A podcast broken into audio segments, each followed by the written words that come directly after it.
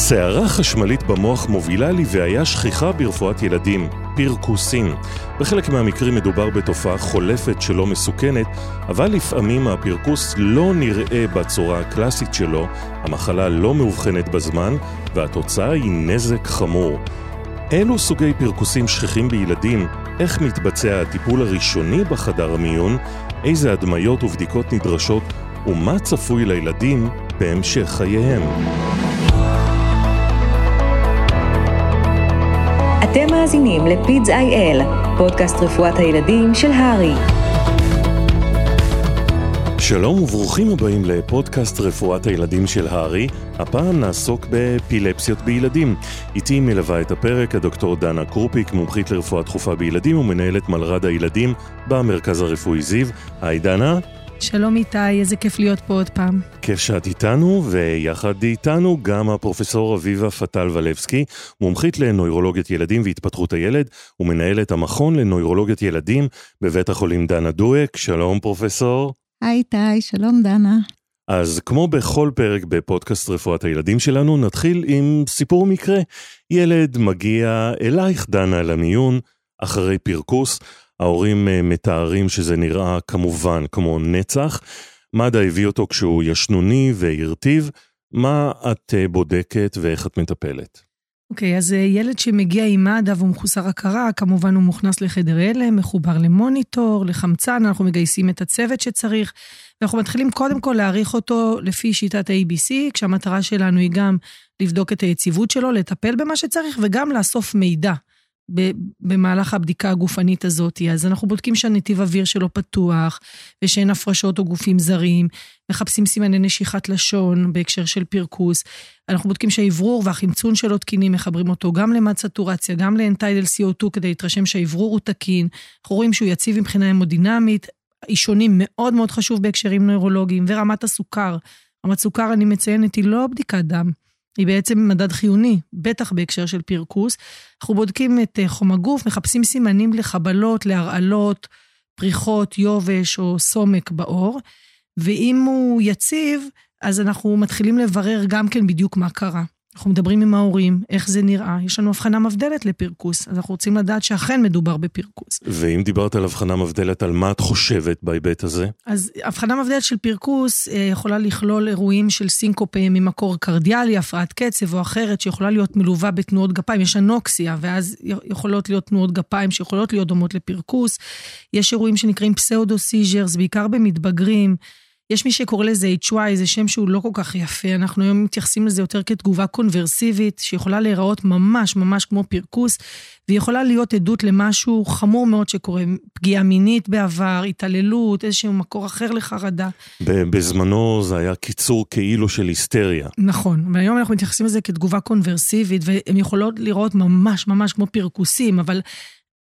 הפרוטקטיב, אה, מנגנוני ההגנה שלהם שמורים, אם אנחנו ננסה להפיל להם את היד, אז, אז הם יסיטו את היד, היא לא תיפול על הפנים, הפרכוסים נראים אחרת, התנועות רושם לצדדים, העיניים שלהם הן אה, לא כל כך מקובעות כמו בפרכוס, הן יותר אה, זזות.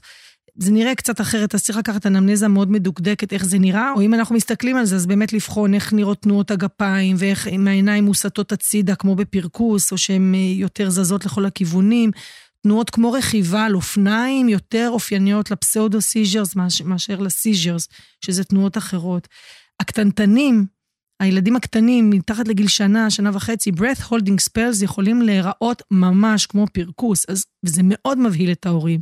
אז כן, האם היה טריגר? אם פתאום קרה משהו והילד התחיל, עשה את האירוע הזה לטריגר, אז גם את זה צריך לקחת בחשבון.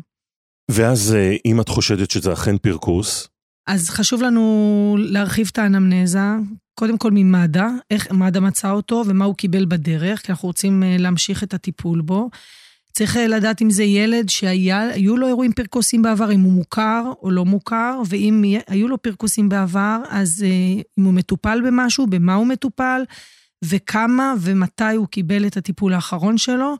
אה, גם תת-רמה וגם מנה טוקסית יכולות לעורר פרכוסים, וגם אם קרה משהו בזמן האחרון שהוציא אותו מאיזון, חום, מחלה אחרת, איזושהי טראומה, איזשהו גירוי אחר. אנחנו שואלים שאלות מכוונות לפרכוס, לאופי שלו, אם זה כמו הפרכוסים הקודמים שהיו לו, או שמשהו השתנה. אחד הרמזים לפרכוס מהרעלה למשל, זה שזה הפרכוס לא נראה כמו שהילד מפרכס בדרך כלל. אז אה, זה אחד הדברים שאנחנו שואלים, וסיפור משפחתי, והרקע בכלל של הילד, רקע חיסוני, רקע אחר.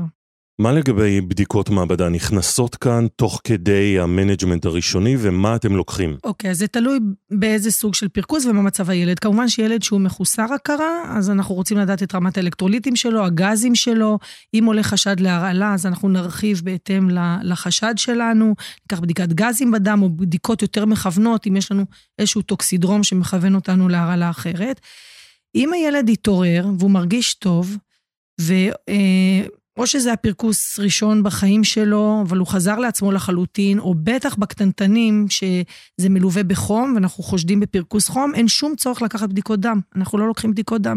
אני לא דוקרת ילדים במיון שלא לצורך. זה, זה באמת שינוי של השנים האחרונות. נכון. עכשיו, אם, אם, אה, אם יש לי איזשהו חשד שיש לי פה או הפרעה אלקטרוליטרית, או הרעלה, או שמדובר בילד כרוני שמטופל, ובייעוץ עם הנוירולוג המטפל שלו מבקשים ממני לקחת רמות, כי אולי הוא לא מאוזן, אז אני כן אקח לו בדיקות דם.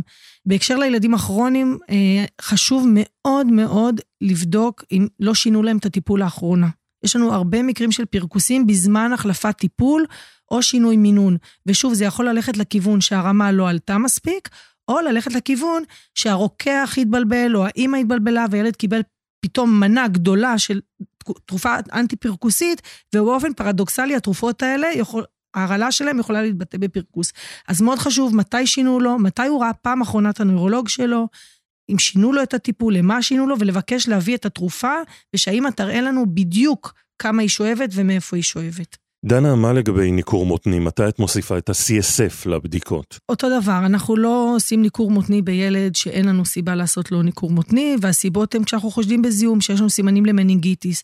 אז אם יש מחלת חום אה, עם הפרכוס, אבל הפרכוס הוא לא נראה כמו פרכוס חום, הוא מוקדי, או שאם יש לי סימנים מנינגיאליים, מרפס תפוח, סימני צד בבדיקה, כשיש לי חשד בזיהום תוך מוחי, אני אעשה LP בהקשר של פרכוס.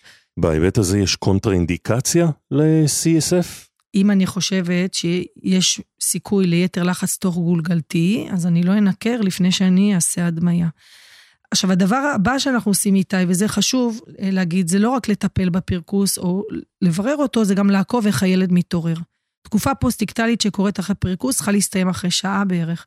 אם הילד לא מתעורר, או אם מופיעים הרבה פרכוסים תוך כדי, אנחנו צריכים להתחיל לחשוד שמשהו פה לא תקין, או שהילד נכנס למה שנקרא סטטוס אפילפטיקוס, או שיש לי סיבה אחרת. יכול להיות שזו הרעלה שגרמה גם לפרכוס וגם עכשיו לא מאפשרת לילד להתעורר.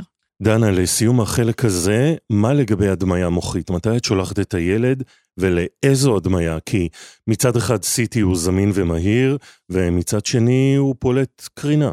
נכון, אז הדמיה מוחית דחופה, בהקשר של מיון זה CT, זה לא MRI נדיר שאנחנו עושים MRI דחוף אה, דרך מיון.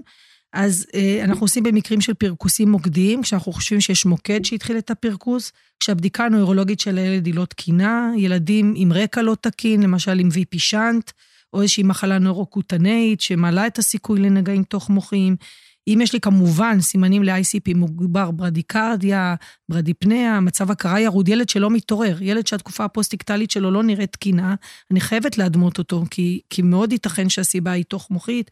אם יש פרכוס מאוחר, לא מיד אחרי חבלה. פרכוס מיד אחרי חבלה, בשניות אחרי חבלה, הוא לא מבשר.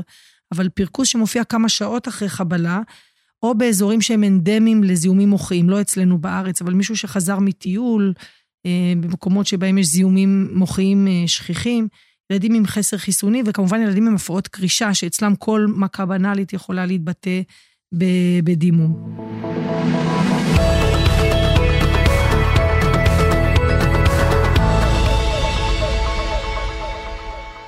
פרופסור פטל ולבסקי, מעבר לטיפול הראשוני במיון, מתי את ממליצה לאשפז ילד כזה?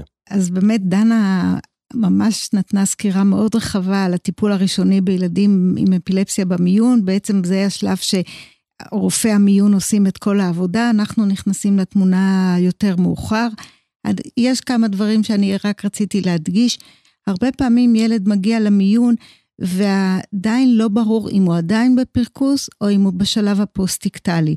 אז צריך לזכור שרוב הפרכוסים למעשה הם קצרים, הם מסתיימים תוך פחות מחמש דקות. אם ההתקף נמשך מעבר לחמש דקות, הוא נכנס כבר לקטגוריה של סטטוס אפילפטיקוס. אגב, זה שינוי. בעבר דיברנו על 15-20 דקות, היום אנחנו מדברים על מעל חמש דקות, שזה כבר נחשב כסטטוס, או אם במהלך החמש דקות הילד עשה פרכוס ועוד פרכוס, ובין ההתקפים הוא לא ממש חזר לעצמו. כשאת אה, מדברת על סטטוס אפילפטיקוס מעל חמש דקות, זה אומר שהוא ממש מפרכס פרכוס טוני-קלוני, או שהוא יכול להתייצג עם אה, סימפטומים אחרים? כשאנחנו מדברים מעל חמש דקות, מדברים על ממש פרכוס. לרוב, רוב הפרכוסים הם פרכוסים טוניים קלוניים, מה שבעבר קראו grand mal או general, היום קוראים לזה Generalized Tonic Clonic Seizures. אבל יש לנו גם סוג אחר של סטטוס שאני תכף אגע בו. אז אני רק רוצה להבדיל עדיין, השלב הפוסט-איקטלי זה כבר שלב שהילד לא מפרכס, אבל לפעמים הוא עדיין ישנוני, הוא לא מגיב לגמרי, וההורים, או לפעמים הצוות באמבולנס, חושבים שהוא עדיין בפרכוס. אז כדי להבדיל, אנחנו נותנים לו איזשהו גירוי, תפתח את העיניים, אפילו גירוי כאב, כדי לראות אם הוא מגיב. כי אם הוא היה בשלב הפרכוס, הוא לא היה מגיב. ואם הוא מגיב, אז בהחלט יכול להיות שהוא רק ישנוני. בעקבות הפרכוס יש איזו תשישות כזאת אה, של המוח, ולכן הילדים האלה מאוד ישנוניים, מאוד עייפים, ובאמת לרוב זה חולף תוך שעה. עוד תופעה שיכולה להיות אחרי פרכוס, זו תופעה שנקראת Todd's paresis, שבעקבות הפרכוס נשארת חולשה של צד אחד של הגוף, נגיד חולשת אה, יד או משהו כזה, והסיבה היא שככל הנראה המוקד עדיין לא התאושש לגמרי, וזה דבר שכמו שדנה אמרת, מכוון אותנו לעשות הדמיה של המוח ברגע שאנחנו רואים פרקוס פוקאלי. החולשה הזאת יכולה להימשך כמה זמן? היא יכולה להימשך אפילו מספר שעות. אנחנו כמובן אה, צריכים להתייחס לילד שבא למיון בגיל הילדות. קודם כל, האם זה פרכוס שהוא אה, פרובוקט, הוא קרה בעקבות מחלת חום. הדבר הכי שכיח כמובן זה פרכוסי חום, שאנחנו רואים אותם בחמישה אחוז אפילו מהילדים בגילאים האלה, כאשר פרכוס חום יכול להיות אפילו עד גיל חמש, למרות שמרביתם הם עד גיל שנתיים-שלוש. אה, הפרכוסי חום, מה שמאפיין אותם, זה שהפרכוס מופיע ביממה הראשונה של החום, ולא ביממה האחרת. אם אנחנו נראה ילד שחולה שלושה ימים ומפרכס ביום השלישי-רביעי של החום, פה אנחנו נחשוב על סיבוך, על סיבוך של מחלת החום, כגון דלקת קרום המוח, כמו שדנה ציינת, אפילו sinus vein thrombosis, אבצס, דברים אחרים. אז, אז אנחנו, שוב האנמנזה מאוד עוזרת לנו. עוד דבר שמאוד עוזר לנו היום בעידן שלנו, זה צילומי וידאו של הפרכוס. ואנחנו אומרים להורים, בעיקר אם זה פרכוסים חוזרים, ברגע שהילד מפרכס, אם תצלמו אותו, אפילו בפלאפון, זה נותן לנו המון מידע על הפרכוס, כי לפעמים כשאנחנו רואים את הילד אחרי שהפרכוס חלף, אנחנו לא נראה שום דבר. אנחנו נראה ילד שהוא חזר לעצמו והוא תקין לגמרי, אלא אם כן הרקע שלו לא תקין. אז מאוד חשוב לנו לראות את המאפיינים בזמן הפרכוס, או פשוט לתחקר את מי שראה. לפעמים אנחנו אפילו, ההורים לא היו בסביבה, אנחנו מתחקרים, אנחנו מתקשרים בעצמנו לגננת או למורה או לחברים שהיו ליד הילד בבית הספר. כדי לדעת מה ראיתם בדיוק בזמן הפרכוס. אז אה, ילד כזה, מה האינדיקציות לאשפוז, בהנחה שזה פרכוס ראשון? פרכוס ראשון, אנחנו נוטים לאשפז אמ, הייתי אומרת כמעט תמיד. אני הייתי נוטה לאשפז את זה כמעט תמיד, כיוון שיש לנו מקרים שפרכוס רודף פרכוס, אנחנו עדיין לא יודעים מה הסיבה, אולי יש לו, מתחולל אצלו משהו בתוך המוח, אולי יש איזו סיבה ש... שתגרום לזה שהוא יפרכס שוב. אז 24 שעות אנחנו בכל מקרה מאשפזים את הילד, אלא אם כן הוא מאוד ברור לנו שזה פרכוס חום, והילד, יש לנו סיבה מובהקת למחלת החום, איזו מחלה ויראלית. אה, הוא הגיב מצוין, יש סיפור משפחתי של מחלת, של פרכוסי חום, ואנחנו מאוד מאוד שקטים. זה המקרים שאולי אנחנו נשחרר, אבל במרבית המקרים, פרכוס ראשון אנחנו מאשפזים. אני אשמח לשמוע, דנה, מה את חושבת על זה. Uh, בהקשר של פרכוסי חום, אכן ההמלצה גם של ה American Academy of Pediatrics היא לא לברר אותם ולא לאשפז אותם. אבל זה משתנה לפי הגיל, נכון? אנחנו נדבר על פרכוסי חום, אבל יחד עם זאת, פרכוס חום זה אחד הדברים שהכי מפחיד את ההורים, והכי פחות מפחיד אותנו. אני תמיד, כשאימא נכנסת למיון ככה יחפה, כי רצה עם ילד שפרכס, המשפט הראשון שאני אומרת לה, זה, זה הדבר שהכי מפחיד אותך, אבל אותנו זה לא מפחיד. בהקשר הזה, אנחנו לא מודאגים, וההמלצות של האיגודים של רפואת ילדים, אין המלצות לאשפז את הילדים האלה עם פרכוס חום שהוא ברור. יחד עם זאת, ההורים כל כך מבוהלים, שאחד הדברים שאני נוטה לעשות כשאני במיון זה לברר איתם איך הם מרגישים בקשר לזה, איפה הם גרים, מה הנגישות שלהם לפינוי במידה וצריך, אם הם יודעים מה צריך לעשות כשהילד מפרכס. לרוב הם, הם כל כך מוטרדים ומודאגים ואנחנו לא בארצות הברית, אין לנו בעיה לאשפז ילדים, אז אני מאשפזת אותם להשגחה. דנה, אולי בהיבט הזה נזכיר מה בעצם ההגדרה של פרכוס חום. פרכוס חום הוא פרכוס כללי, קודם כל הוא חייב להיות כללי, חייב להיות מלווה עיבוד הכרה, זה אחד הדברים שאני אומרת להורים, אותי זה מרגיע שהוא איבד הכרה. הוא נמשך פחות מרבע שעה, אמ, והוא קורה במסגרת מחלת חום. זה יכול לקרות לפני שהחום עולה. לפעמים הם מגיעים למיון עם תיאור של כזה פרכוס.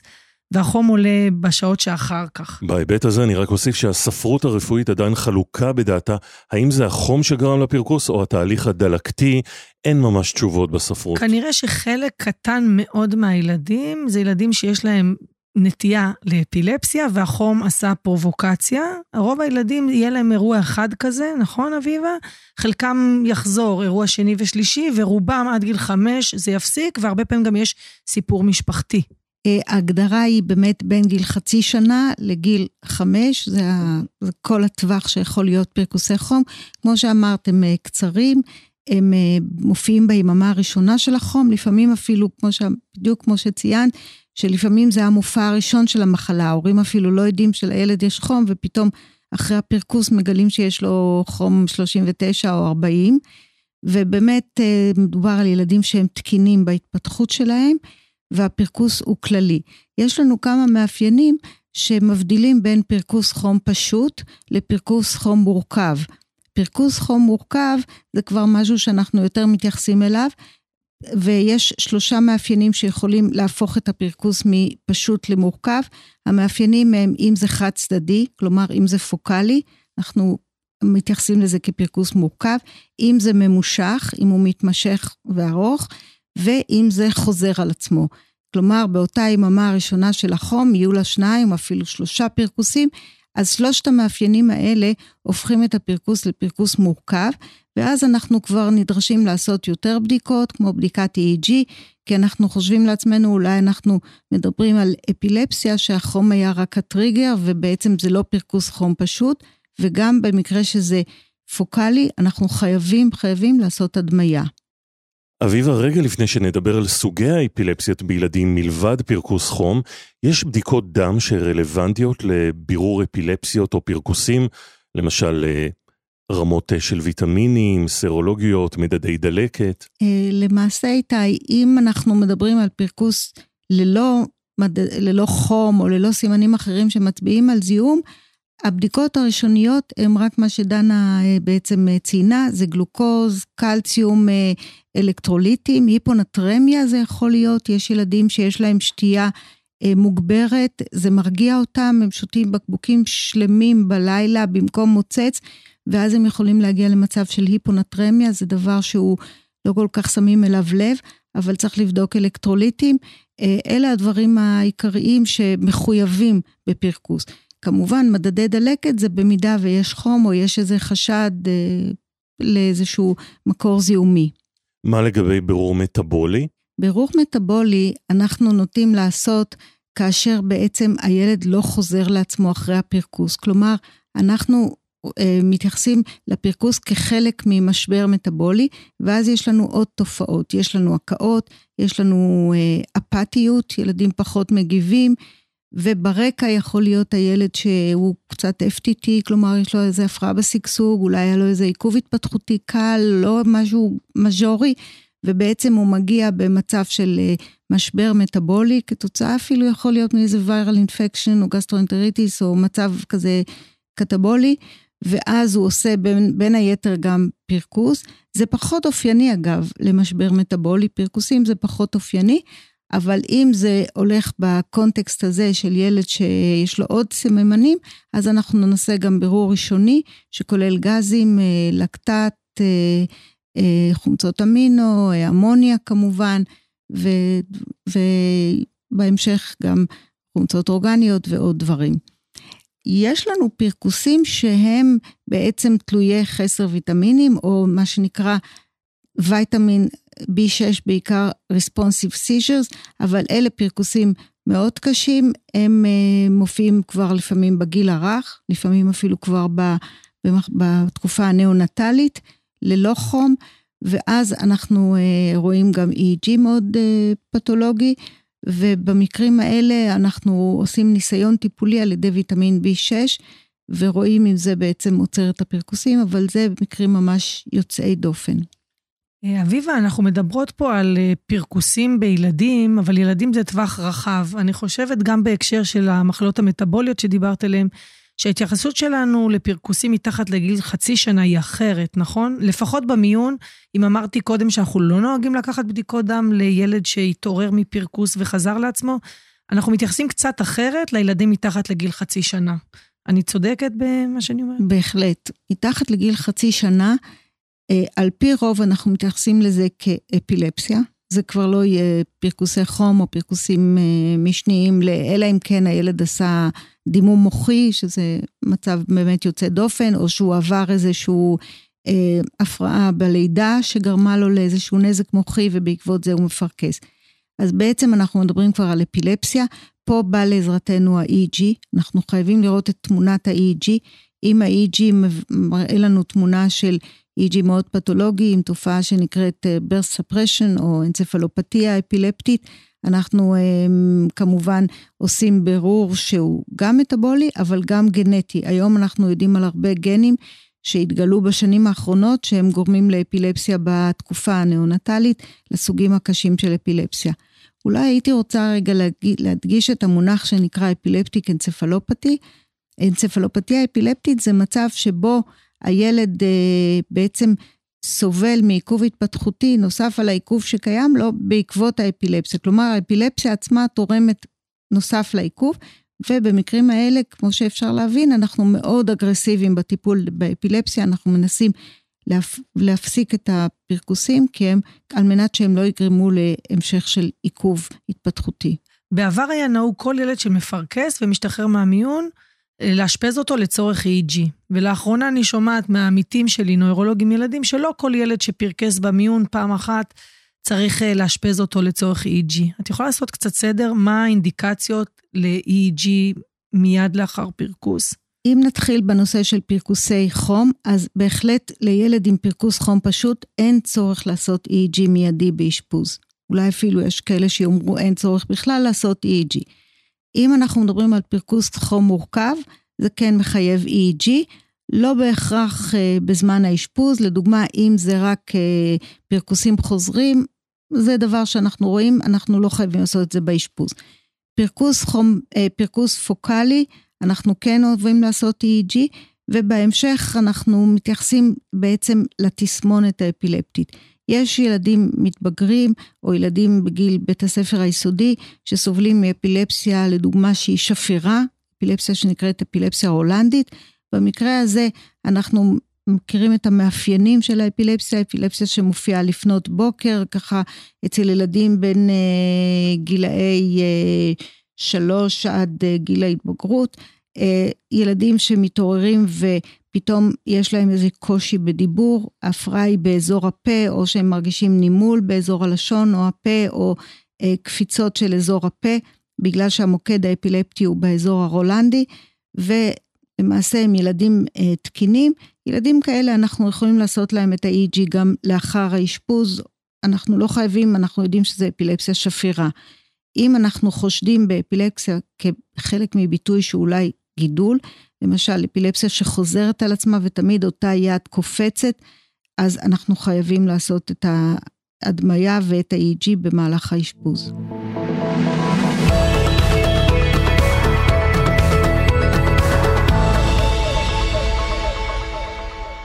אביבה, בואי נדבר קצת על סוגי האפילפסיות והפרכוסים בילדים, מה האפיון וההבדל ביניהם ואיך מטפלים בכל אחד.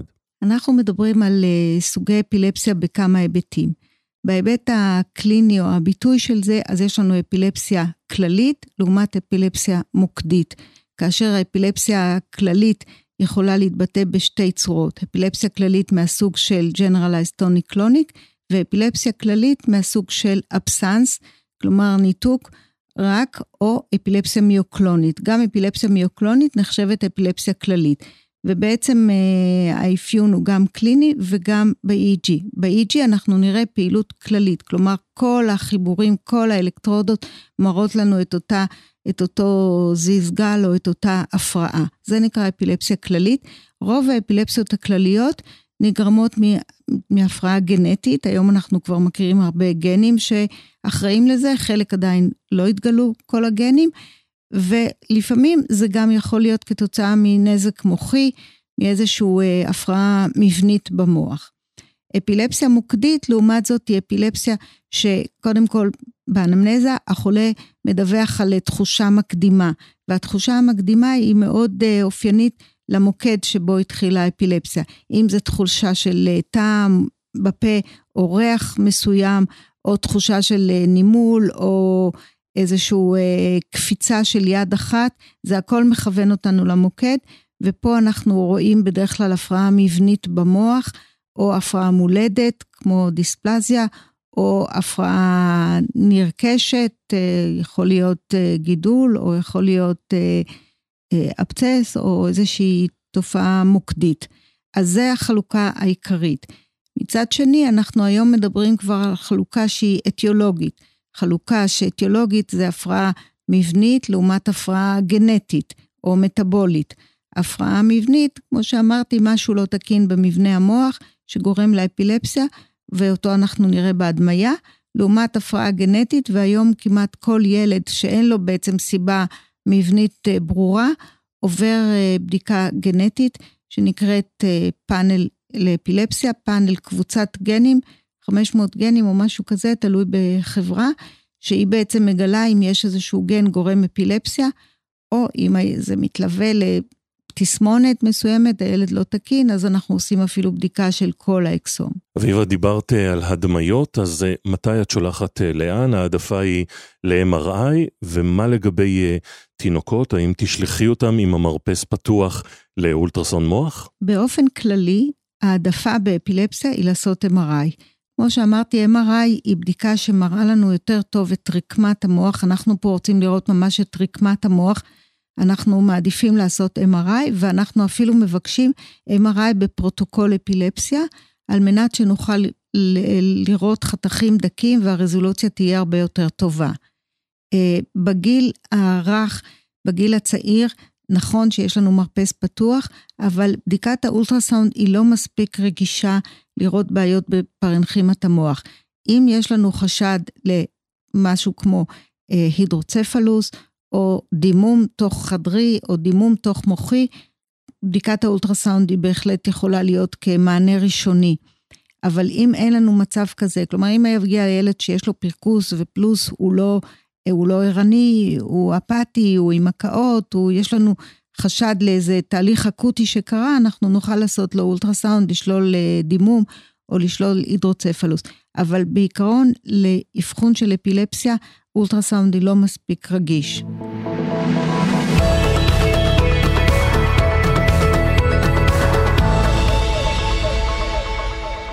מה האינדיקציות לשחרור של ילד עם פרכוסים מאשפוז?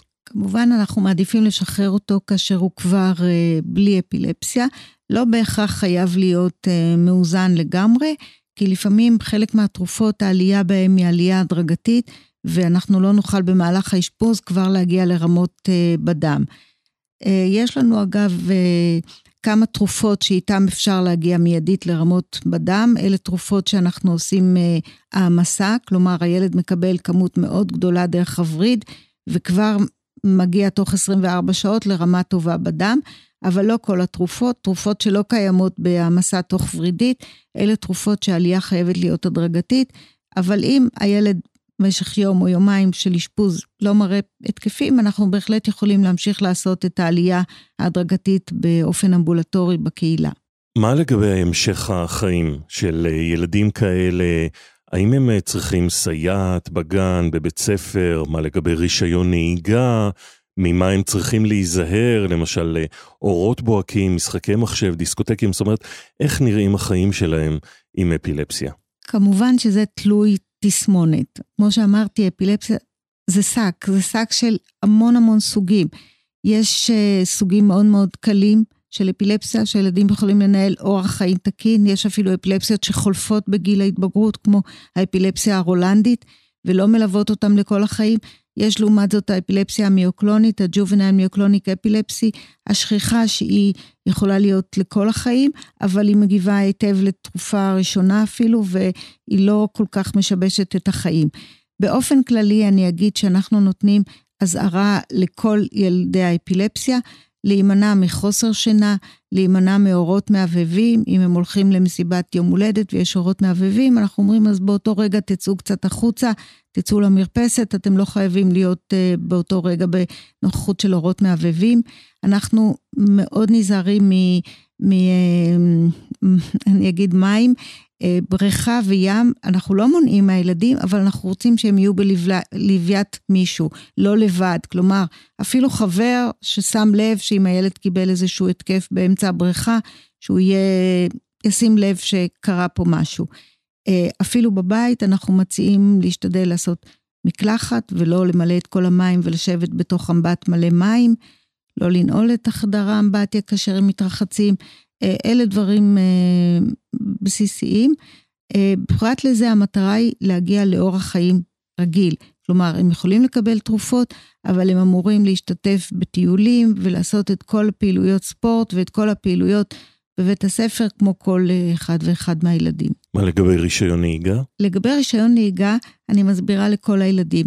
עדיף לכם להיות עם תרופה ובלי התקפים, מאשר בלי תרופה ועם התקף. כי מה שמעניין את משרד הרישוי זה כמה זמן חלף מאז ההתקף האחרון. אם חלף, אני לא זוכרת בדיוק אם זה חצי שנה או שנה, ולא אכפת להם שהילד יהיה תחת תרופה, זה מבחינתם מספק. אה, לתת לו אפשרות ללמוד נהיגה. מה לגבי המשך אה, הדמיות, EEG, MRI בהמשך החיים? באיזו תדירות את אה, מבקשת הדמיות כאלה? וכל כמה זמן את רוצה לראות אותם במרפאה? בהחלט הדמיות לא צריך לחזור, אלא אם כן אנחנו מדברים על איזשהו תהליך, ש... תהליך מוחי שיכול להיות uh, מתקדם. אבל באופן עקרוני, אם גילינו את הבעיה או גילינו שאין ממצא ב-MRI, אנחנו לא חוזרים על הדמיה. לגבי uh, EEG, אנחנו כן חוזרים אחת לתקופה מסוימת, גם מסיבה שאנחנו רואים, רוצים לראות אם הטיפול התרופתי היטיב עם ה-EG, ניקה את ה-EG במרכאות כפולות, וגם יש לנו תופעה שאולי כדאי לציין אותה, שנקראת ESES, כלומר Electrical Status Epilepticus in Sleep.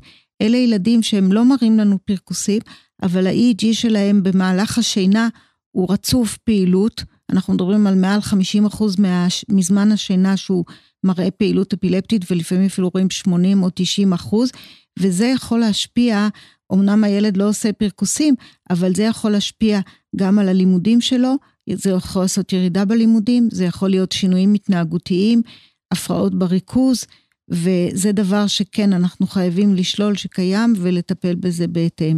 יש פרכוסים שלא נראים כמו הפרכוס הקלאסי וצריך לתת עליהם את הדעת? לעתים אה, פרכוסים שהם לא נראים כמו הפרכוס הקלאסי של Generalized Tonic Clonic או פוקאלי, ואני רוצה לציין כמה סוגים.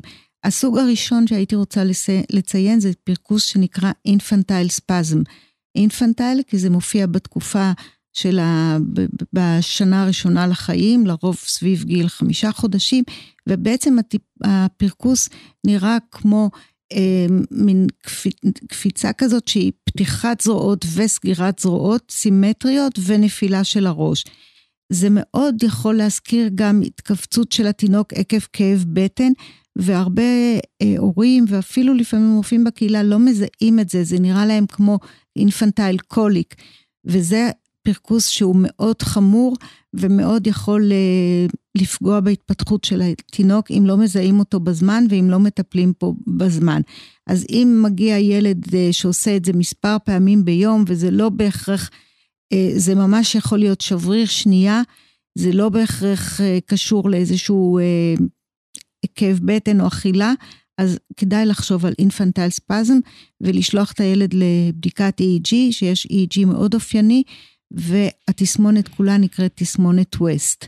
מה ההורים מספרים? מה הם רואים על התינוק? אז ההורים רואים את ההתכווצות הזאת שנראית כמו אמנם התכווצות עקב כאב בטן, אבל אחד הדברים המיוחדים פה זה שהם אומרים שזה קורה בצרורות, זאת אומרת זה קורה מספר פעמים, ואז הפסקה ושוב מספר פעמים, זה נקרא צרורות, clusters. ועוד תופעה זה שמאז שהילד התחיל לעשות את זה, הוא קצת פחות uh, מחייך, יש לו איזו התחלה של נסיגה התפתחותית, הוא פחות מחייך, הוא פחות צוחק, הוא פחות מתעניין uh, בדברים, הוא יותר uh, עצבני, לפעמים תוך כדי האירוע הוא גם בוכה. אלה דברים שבאמת uh, מראים לנו שהכיוון הוא התסמונת הזאת, שהיא ממש חייבת להיות מטופלת מוקדם ככל האפשר, ככל שחולף הזמן, אז העיכוב, הרגרסיה ההתפתחותית מתקדמת. מילה על הקשר בין אוטיזם לאפילפסיות, כיוון שאנחנו יודעים שהרבה פעמים אנחנו שולחים ילדים עם הבחנה ראשונה של אוטיזם גם ל-EEG. נכון, אז ידוע שבאוטיזם יש הפרעות ב-EEG, כ-30% מהילדים עם אוטיזם, אם אנחנו נעשה להם בדיקת EEG, נראה EEG לא תקין, ו-15% מהילדים עם אוטיזם אפילו יפתחו פרכוס במהלך השנים. במרבית המקרים, אני לא כל כך מתרגשת מזה, כי הפרכוסים האלה הם סוג שניתן לטיפול, והם מגיבים אפילו לתרופה ראשונה או שנייה, ולא פרכוסים, מה שנקרא רפרקטוריים. אנחנו מדברים היום על פרכוסים שהם עמידים לטיפול. מאידך, לפעמים אותה מחלה שגורמת לאוטיזם, גורמת לאפילפסיה עמידה לטיפול, אז זה מצב אחר שאנחנו צריכים להיות רגישים אליו. אם ילד בגיל הצעיר הוא מגלה עיכוב התפתחותי משמעותי והפרעה בתקשורת ואפילפסיה, אנחנו צריכים לבדוק שאין לו איזושהי אפילפסיה מהסוג של אפילפטיק אנצפלופתי, שאז אנחנו צריכים להיות יותר אגרסיביים בטיפול באפילפסיה, כי היא תחמיר את העיכוב ההתפתחותי של הילד. זהו, יקירותיי, אנחנו התקרבנו לסוף הפרק על פרכוסים ואפילפסיות. יש אה, לכם אה, מסר לרופאות ולרופאים שמאזינים? אפילפסיה זה דבר אה, שכיח. יש, אנחנו מדברים היום על עד אחוז אחד מהילדים שסובלים באיזשהו שלב מאפילפסיה. אנחנו צריכים לזכור שלא כל אפילפסיה היא חמורה, יש לנו את אפילפסיות הקלות. אנחנו משתדלים לתת לילדים אורח חיים תקין למרות האפילפסיה וגם עם הטיפול. העיקר להגיע למצב שהם יהיו מאוזנים ולא יחוו פרכוסים. ובעצם אה, לגלות כמה שיותר את הסיבות, היום הסיבות הגנטיות תופסות מקום מאוד חשוב. אז בשורה התחתונה לשים לב לסימפטומים ולטפל בזמן. תודה רבה לכן, הפרופסור אביבה פטל ולבסקי ודוקטור דנה קרופיק. תודה גם לכם, המאזינות והמאזינים. מקווים שהיה לכם מעניין. אתם מוזמנים להאזין לכל הפודקאסטים הרפואיים של הארי, בכל האפליקציות בסלולרי שלכם. תוכלו לרענן את החומר ואפילו ללמוד איתנו לבחינות. בינתיים, שמרו על עצמכם ונתראה בפרק הבא.